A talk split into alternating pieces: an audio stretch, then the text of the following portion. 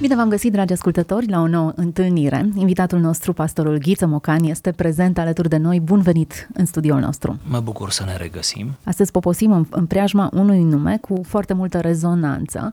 Francis Schaeffer, un um, teolog care a influențat profund gândirea creștină și am putea spune că în scrierile sale găsim un manual de înțelegere și de apologetică creștină. Haideți să ne oprim asupra unui paragraf, după ce poate că îl integrăm puțin în tot peisajul creștin.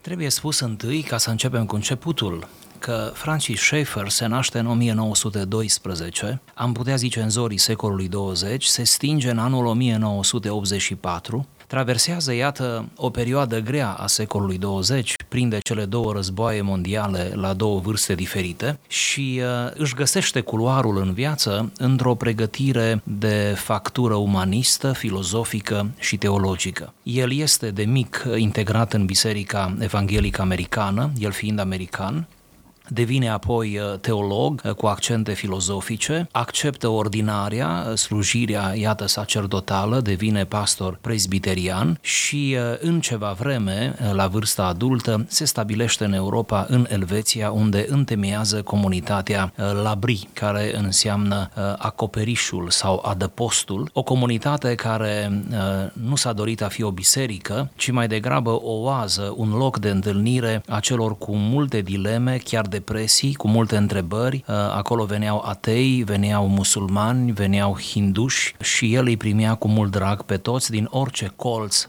al lumii ar fi venit, încercând să-i ajute să-i conducă spre credința creștină. Activitatea lui la Labri, precum și scrierile nu puține, apoi emisiunile radio și chiar emisiunile TV.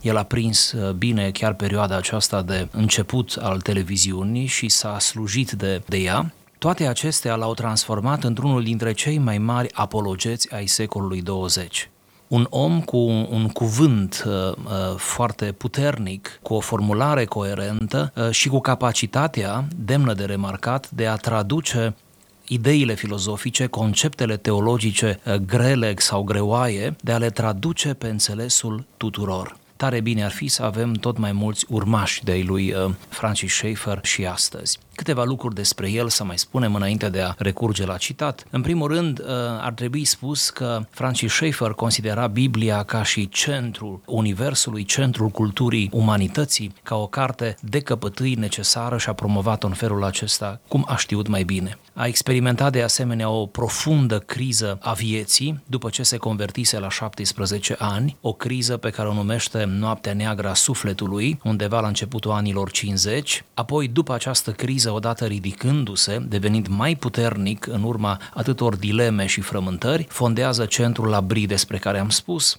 de asemenea, a crezut de la început până la sfârșit și și-a afirmat această credință în uh, capacitatea omului de a-L cunoaște pe Dumnezeu și de a-L întâlni pe Dumnezeu în orizontul credinței. A afirmat de asemenea dualitatea aceasta interesantă a vieții, pe de o parte a adevărului și a iubirii, spunând că ele nu se opun, ci sunt complementare. Un alt lucru care ar trebui să-l spunem despre el este că a apărat metoda propozițională sau metoda de revelație propozițională cu referire la textul scris Scripturii, Dumnezeu care se revelează în text, în Scriptură. A afirmat de asemenea bunătatea creației, a fost ecologist, dar un ecologist uh, moderat și cu bune argumente. De asemenea, a tras atenția asupra declinului uh, civilizației occidentale, a aplicat mesajul creștin la toate sferele vieții, cum ar fi arta, cum ar fi uh, sfera socială, cum ar fi sfera individuală, morală și nu numai. De asemenea, și am lăsat asta la urmă, să remarcăm, a rămas în istorie și printr-o relație conjugală excelentă, extraordinară, pilduitoare pe care a avut-o cu soția lui Edith, ea însăși o veritabilă scriitoare relația dintre ei, felul cum vorbea despre ea și felul cum au rămas în istorie ca și un cuplu extrem de armonios și de, de profund prin toate acțiunile lor, îl confirmă pe Francis Schaeffer ca un soț extraordinar și ca un promotor, să o spune mai ales în zilele noastre, al familiei uh, tradiționale, heterosexuale și un promotor al uh, adevărurilor iudeo-creștine. Interesant uh, rezonanță și interesant de asemenea mențiunea că ne-ar trebui mai mulți oameni de acest calibru. Oameni formați într-o epocă a întunericului. Nu uităm anii 70 marcați de o Europa pe de o parte comunistă, o parte estică, iar uh, întreaga gândire socialistă era uh, în floare în perioada aceea. Anii 70 sunt ani în care el scrie textul la care noi ne referim astăzi, un text care, interesant, se potrivește foarte bine pe ceea ce trăim noi astăzi. Nici nu știu cum ar trebui să interpretăm, dar înainte de a interpreta acest lucru, haideți să parcurgem textul și apoi să încercăm să-l contextualizăm în zilele noastre. Tragedia în care trăim astăzi este că oamenii sunt fundamental afectați de noul mod de a privi adevărul, dar cu toate acestea, nu au analizat niciodată devenirea ce a avut loc. Tinerii provenind din familiile creștine sunt crescuți în vechea înțelegere a adevărului. Apoi sunt supuși cadrului modern. Cu timpul, devin tot mai derutați, deoarece nu înțeleg alternativele care le sunt prezentate. Confuzia devine dezorientare și, în scurt timp, aceasta îi copleșește. Din nefericire, acest lucru este adevărat nu doar în rândul tinerilor, ci și în cazul multor pastori, educatori creștini, evangeliști și misionari. Astfel, după cum văd eu lucrurile, această prefacere în înțelegerea modului în care ajungem la cunoaștere și adevăr este cea mai importantă problemă cu care se confruntă creștinismul azi. Din nou revin cu o întrebare. Oare l-a scris pentru vremurile noastre sau se potrivește incredibil de bine pe toată structura actuală? Așa cum spuneați, a scris în anii 70. Și aș mai vrea să adaug o nuanță, bună precizarea cu datarea scrierii. El efectiv, și aș și recunoscut în memorii din câte știu eu, el efectiv a venit în Europa, stabilindu-se în Europa pentru a fi pe continentul unde se întâmplau lucrurile. Pentru că să nu uităm, Europa rămâne până la urmă, pentru anii aceia, spațiul uh, paradoxurilor, nu? Spațiul totalitarismelor. Europa este ringul unde se purtau la, la vremea aceea toate războaiele ideologice. Așa este. Ori Francis Schaeffer este un, este un om curajos care vine efectiv uh, în plin război ideologic și uh, trage un semnal de alarmă. Bun, dacă intrăm puțin în, în textul acesta, textul oarecum ne plasează într-un clivaj dintre gândirea veche, predată, și contextul actual. Nimic sau, nou până aici. Da, sau aplicând la tineri, cum el aplică, bagajul cu care pleacă pruncii noștri de acasă și provocările la care sunt ei expuși în societate. Mi-ar fi plăcut să rămână discuția doar pentru cadrul tinerilor, dar el o duce într-un alt spațiu și aș vrea să poposim și acolo. Sigur. Ne oprim puțin la tineri, la modul în care ei pleacă din casele noastre, chiar la o vârstă foarte fragedă și sunt expuși unui alt set de valori, unei alte gândiri, față de care n-au nici cel mai mic bagaj de, de avertizare. Copilul căruia îi se predă darwinismul în școală, evoluționismul și care învață la grupele duminicale povestea creaționistă. Copilul lăsat să aleagă între cele două sisteme fără să îi se explice existența sau posibilitatea unui alt sistem. Așa este. Pe de altă parte, să fim însă onești, Schaefer nu vrea să spună că informația veche, deci ca să risipim această posibilă interpretare greșită, el nu spune că informația veche, informația de acasă, care este în felul ei limitată, da? limitată la cadrul acela parental. Ce numește informație veche? El numește informație veche acea doză de, sau cum să spun, acel set de norme etice, fundamentale, să-l numim, să-l numim decalogul, uh-huh. ceva de genul acesta, predicat de pe munte, Ce probabil câteva rău. versete, uh-huh. da?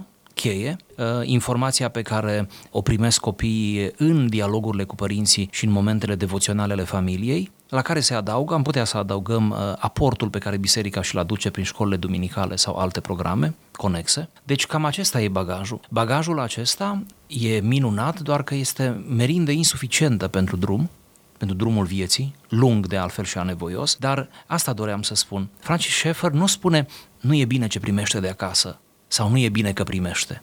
E foarte bine că primește. Întrebarea lui, îngrijorarea lui merge într-o altă direcție. Ce ne facem cu ei că odată ce plonjează în societate, nu sunt pregătiți, lor le-ar mai trebui ceva. Și acum, ca să leg de partea a doua, ca să nu rămână neatinsă, el zice, tragedia cea mare este și în faptul că educatorii religioși, pastorii, evangeliștii, misionarii, educatorii creștini, parcă nici ei nu sunt pregătiți de a le oferi instrumente specializate, argumente în plus specializate și a le oferi surplusul acela de care au nevoie și ei rămân cu mâncarea sărăcăcioasă de acasă, importantă ca punct de plecare, niciodată uh, îndeajuns. Deci aici este durerea lui Schaefer și a încercat să o rezolve prin scrierile și conferințele lui privitor la ce oferim în plus pe lângă informația familială din familie, astfel încât creștinii să rămână totuși în picioare până la capăt.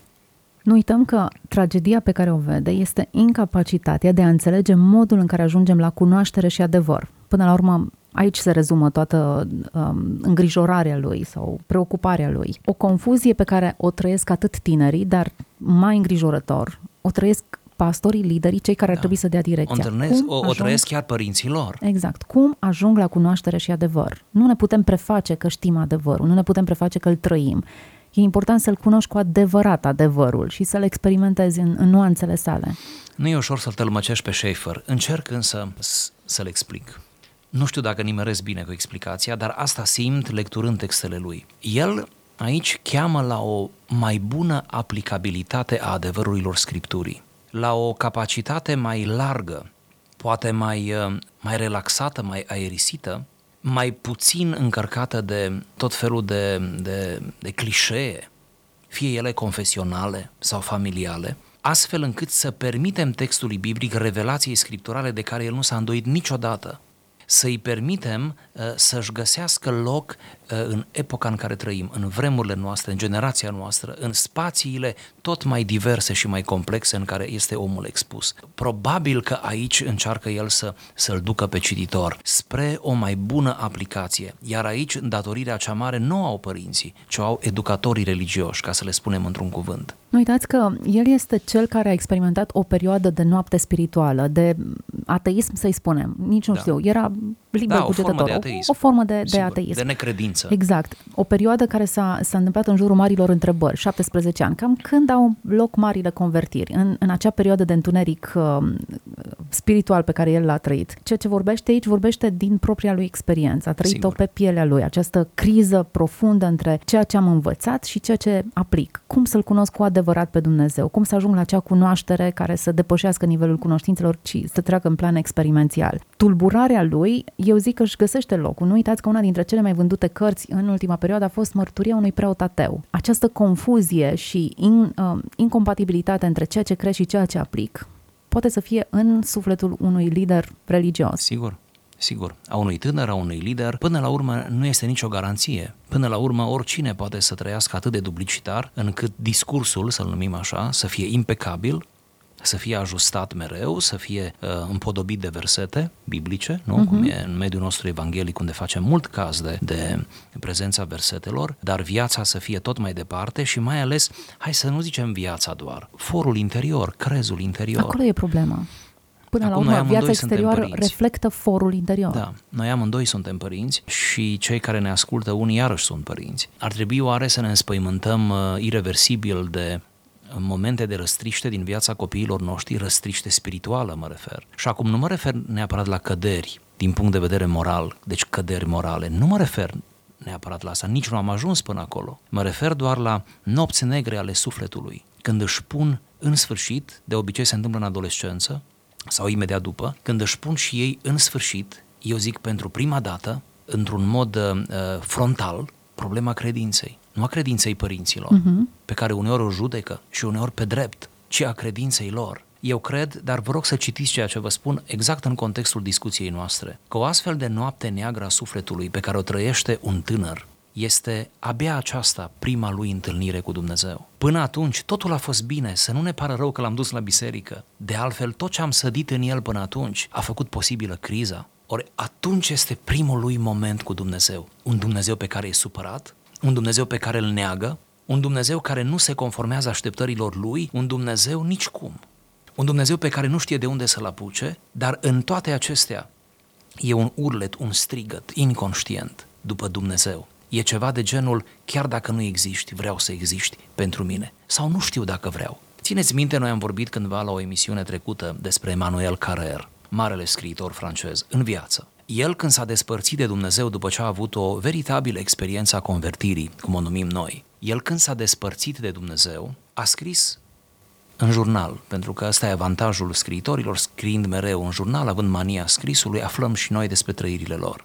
Și a încheiat acea ultimă notiță din jurnalul lui spiritual. Doamne, te părăsesc, tu nu mă părăsi. Țineți minte. Îmi amintesc, da, îmi amintesc. Despre asta e vorba. Deci, de, departe de mine gândul să spun, hai să ne bucurăm când trec copiii noștri prin așa ceva, când trec tinerii noștri, bun, acum să ne referim și la păstori, când trec tinerii din biserică. Nu vedeți că uneori noi ca slujitori, cei care suntem implicați direct în formarea lor, suntem atât de îngrijorați, uneori nu știm să-i citim, să-i înțelegem. Pe tinerii de astăzi, uneori avem impresia că noi captăm și ori, ori nu numai că avem, uneori chiar nu-i captăm, să nu zicem numai despre impresii, apucăm să stăm de vorbă cu ei și abia când vorbim cu ei, când trecem dincolo de coaja aparențelor, ne dăm seama noi ca slujitori că totuși în ei se găsesc tezaure, se găsesc perle, uh, se găsește o gândire profundă. Eu am fost șocat de multe ori, mai profundă decât m-am așteptat. Uh-huh. De cele mai multe ori i-am judecat greșit. Nu zic de alți colegi, de mine zic. Acum mă feresc, mi frică să-i mai judec. Mă tem de ei ca de icoane. Ei nu sunt icoane, sau nu sunt toți icoane. Din contră, unii. Da, unii chiar doar își salvează imaginea. Dar dacă reușești să treci cu ei uh, dincolo, cum am zis, de coaja aparențelor, vei găsi în ei un suflet răvășit, un, vei găsi în inima lor niște căutători niște căutători autentici, veritabili. Îți vor vorbi despre decepțiile lor, atât decepții în oameni, cât și în evenimente, în evenimente din trecutul lor, din imediatul lor. Îți vor vorbi de inadaptarea pe care o au față de textul Scripturii, care îi se pare învechit sau li se pare uneori uh, extrem de, de, de, de complicat pentru ei. Nu înțeleg utilitatea. Deci, iată, în aceste condiții, să nu uităm, poate fi sămânța aruncată în pământ. Da, haideți să parcurgem mai departe textul acesta și să mai uh, trecem dincolo de primul paragraf. Paragraful al doilea care îl voi cita acum este din nou cu important pentru care aceste note personale, confesive. Trebuie să spun că sunt profund tulburat nu numai de ceea ce găsesc în bisericile occidentale, ci și de ceea ce găsesc între convertiții creștini din alte țări. Conferințiind în fața unor grupuri internaționale, am fost de multe ori îndurerat din cauza celor educați în diferite școli de misiune și aruncați apoi nepregătiți în lumea secolului 20. Lucrarea Duhului Sfânt nu trebuie niciodată minimalizată, dar nicăieri în scripturi nu găsim lucrarea Duhului Sfânt drept scuză pentru lene sau pentru lipsa de dragoste din partea celor cu responsabilități creștine. De asemenea, Duhul Sfânt nu ajunge niciodată demodat în sensul rău al termenului. Un cuvânt de avertizare aici. A înțelege și a explica principiile pe care am căutat să le formulăm nu înseamnă doar a memora un cadru static ori o terminologie. Aceasta ar putea fi o fundătură în plus. Una din marile bucurii ale lucrării noastre este să vedem cum mulți tineri și încă și mai mulți învățători maturi duc gândirea aceasta în disciplinele lor academice și în artele lor, dezvoltând-o în direcția propriului lor domeniu de interes. În efortul de a face față problemelor care se ivesc, există două lucruri care trebuie evitate cu orice preț, indiferent dacă suntem implicați în educație, în lucrarea misionară sau în vreun alt aspect al bisericii locale. În primul rând, nu trebuie să acceptăm situația prezentă din inerție, din cauza celor care vorbesc despre problema tinerilor din biserici despre misiuni, dar care nu doresc să pună în discuție lucrurile familiare lor din cauza că, că este prea dureros pentru ei.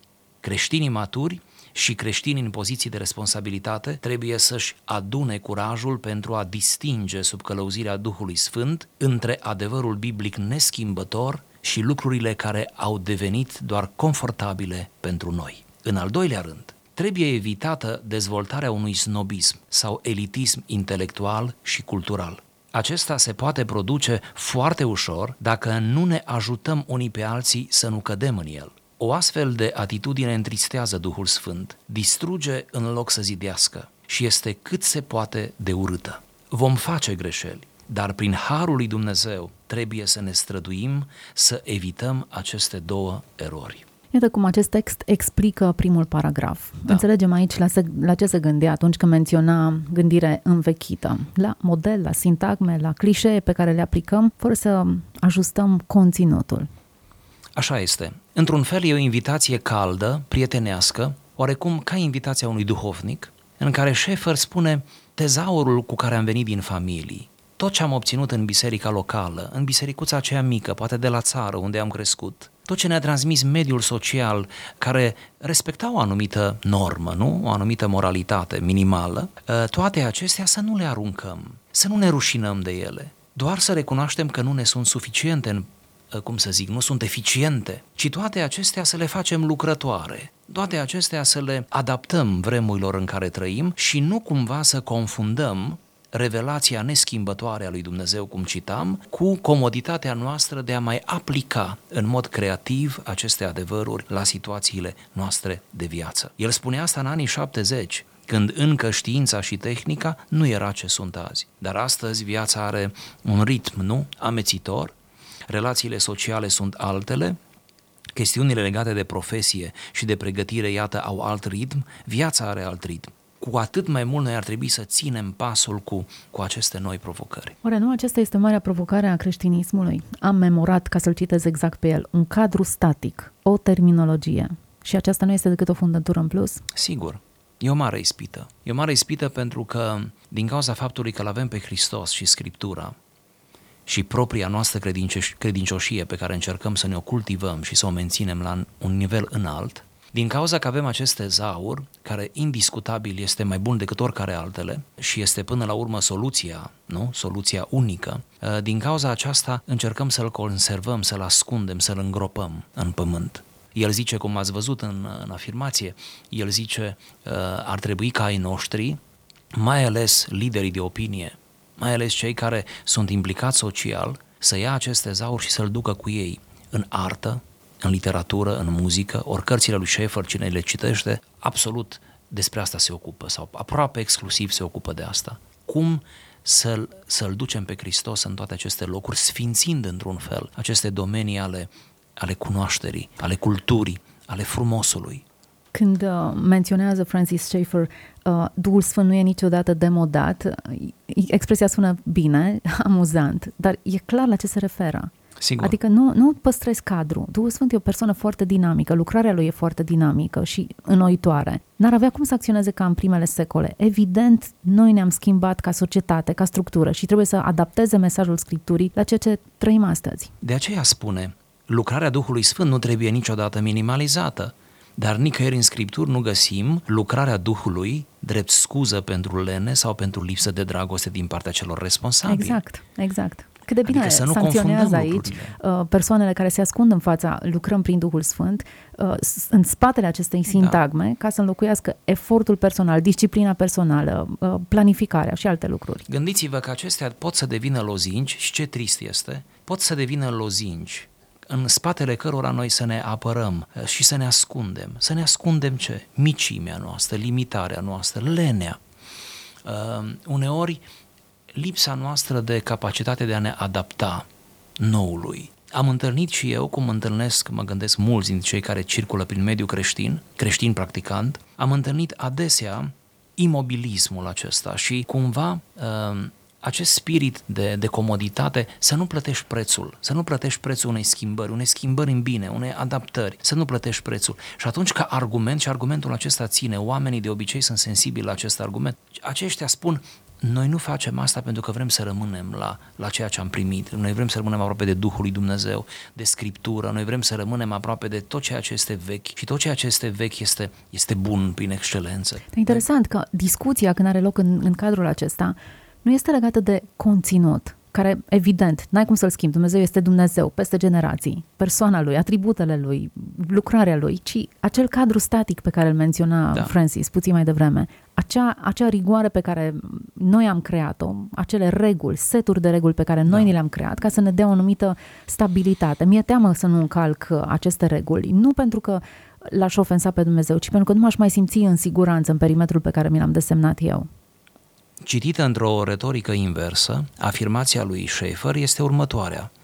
Dacă ar fi să rămânem doar la adevărul imoabil static, fix și care nu se schimbă peste secole, adevăr pe care îl reprezintă natura lui Dumnezeu, a bisericii sale, a tot ce ține de realitatea lui Dumnezeu descrisă în Scripturi, deci dacă ar fi să rămânem doar la conținut, un conținut care într-adevăr niciodată nu se schimbă, atunci viața creștină însăși ar fi o inadaptare la scara istoriei, ar fi un plictis, ar fi, o, ar fi ceva redundant. Nu mai atâta, devine total seacă. Ne îndrăgostim de model, de, de forme și nu de conținut. Tocmai. Gândiți-vă că dacă rămânem în spectrul acesta, de altfel corect, putem să ajungem oricare dintre noi, după un timp relativ scurt de viețuire creștină, să ne întrebăm, mai mult sau mai puțin ironic, ei bine, acum ce urmează? Sau asta a fost tot? Forțez un pic nota, retoric, cum am zis, dar o forțez ca să înțelegem despre ce e vorba. Ori dacă cineva ajunge la această întrebare pe bune, deci în, într-o manieră sinceră, asta a fost tot, știți ce cred eu? Cred că unii dintre cei care nu mai vor, care pleacă, pleacă dintre noi, care se desprind de credință, ca să spunem frumos, se desprind de credință, care se răcesc față de Dumnezeu și de biserică. Unii dintre ei nu o fac din motive morale, ci o fac din cauza faptului că poate nimeni, nici măcar mediul, nu i-a ajutat să înțeleagă că acela nu e decât conținutul. Dar pe lângă acest conținut care mereu e static și riscă să devină la un moment dat plictisitor, redundant, el trebuie să adauge viața propriei lui personalități. El trebuie să-l experimenteze conținutul acela în fiecare zi, în profesia lui, în viața lui, în familia lui. Și poate pentru că n-a avut cine să explice sau el n-a înțeles, unii dintre uh, cei care pleacă, pleacă din cauza unei blazări spirituale. Pentru că au ajuns la concluzia că e prea puțin și dacă a fost vorba numai despre asta, nu e nimic electrizant în credință. Interesant. Discuția nu este cât de populară este o anumită poziție sau nu, ci cât de mult alegem să practicăm niște adevăruri doar pentru că ele au devenit confortabile pentru noi. Dacă uh, încheiem în cele două îngrijorări pe care Francis și le enunță, prima că ne-am făcut confortabil în anumite anumite obiceiuri și nu mai experimentăm cu adevărat relația cu Dumnezeu. El chiar își încheie această îngrijorare să ne luăm curajul de a distinge sub călăuzirea Duhului Sfânt între adevărul biblic neschimbător și lucrurile care au devenit doar confortabile pentru noi. O, o anumită religie, un set de reguli pe care noi îl aplicăm Sigur. pentru că ne dau acea zonă de Distinție confort. Distinție deloc ușor de realizat, nu? Dar dacă atârnăm de Duhul Sfânt, Sigur. cred că e realizabilă. Sigur. Nu ușor, dar e realizabilă. Și cea de-a doua, evadarea în acel elitism intelectual și cultural. Într-adevăr, da, sunt, sunt două cele extreme. două extreme, într-un fel. Uh-huh. Calea de mijloc nu e ușor de găsit, dar ea există. Da. Cam aceasta este... Pendulăm fiecare dintre noi, nu? Dacă ne gândim bine între cele două extreme, sunt care iau în brațe prima extremă și cad în, în uh, imobilismul acela pe care și îl uh, prezintă sub forma unei, uh, cum să zic, a unei statornicii. Uh-huh să zic așa, dogmatice, scripturale, textuale, care sună bine, să recunoaștem. Sună bine, da. Sună impecabil. Formula e, e greșită. Da, da. Asta pe de o parte. Uh, și pe de altă parte, ca să încheiem în nota lui Schaefer, cei care se duc prea mult spre zona aceasta elitistă și care uh, le spun celorlalți niciodată nu e cum credeți voi, niciodată nu e cum înțelegeți voi, este mult mai mult decât atât și aceștia din, uh, din secțiunea a doua, aș îndrăzni să afirm, cad într-un fel de ezoterism până la urmă, pentru că se restrâng atât de mult, ei și cu ai lor își caută tot felul de rețele și acum mediul virtual este o ispită și mai mare în direcția aceasta. Aș vrea să punctez asta ca un element pastoral să mi-o luați. Întâlnim tot mai mult în consiliere întrebări și mai ales din partea tinerilor tinerilor cu ei am început cu ei să sfârșim, ei fiind mult mai tinerii fiind mai vii, cum să zic, mai, mai curioși, mai. Întâlnim tot mai dese întrebări de genul ce părere aveți de cutare site, de cutare învățătură, am citit acolo, uh-huh. de mhm. cutare predicator, nu neapărat din România. Ei știi în limba engleză, asta e și binecuvântare și blestem uitați unde, de unde mă adap eu, uitați cam cu ce mi-am petrecut ultimele seri uh, și totul ține de lumea ideatică, conceptuală, uneori extrem de rafinată. Ce ziceți de asta? E bine că te întreabă, unii nu te mai întreabă, Doar dar consumă. în orice caz le cultivă acest elitism, da? uh-huh. această, această figură aparte pe care ei o fac, iar diavolul e șmecher. Ori te îngrămădește, te faci să ai mintea îngrămădită și atunci te pierzi îngrămădit fiind, ori te prea aerisește, ori te prea deschide la minte. Uh-huh. Și nu mai distingi și rarefiezi da. ce trebuie Ne oprim astăzi aici. Am discutat despre Francis Schaeffer, un teolog, filozof creștin, cunoscut în mod special pentru contribuția sa la apologetica creștină și pentru acea comunitate la Bri, despre care am discutat puțin mai devreme. Un text care ne-a pus pe gânduri, ne-a provocat și sperăm ca rezultatele să se simtă. Mulțumim că ați rămas alături de noi și că ne-ați urmărit. Să aveți o zi excelentă în continuare.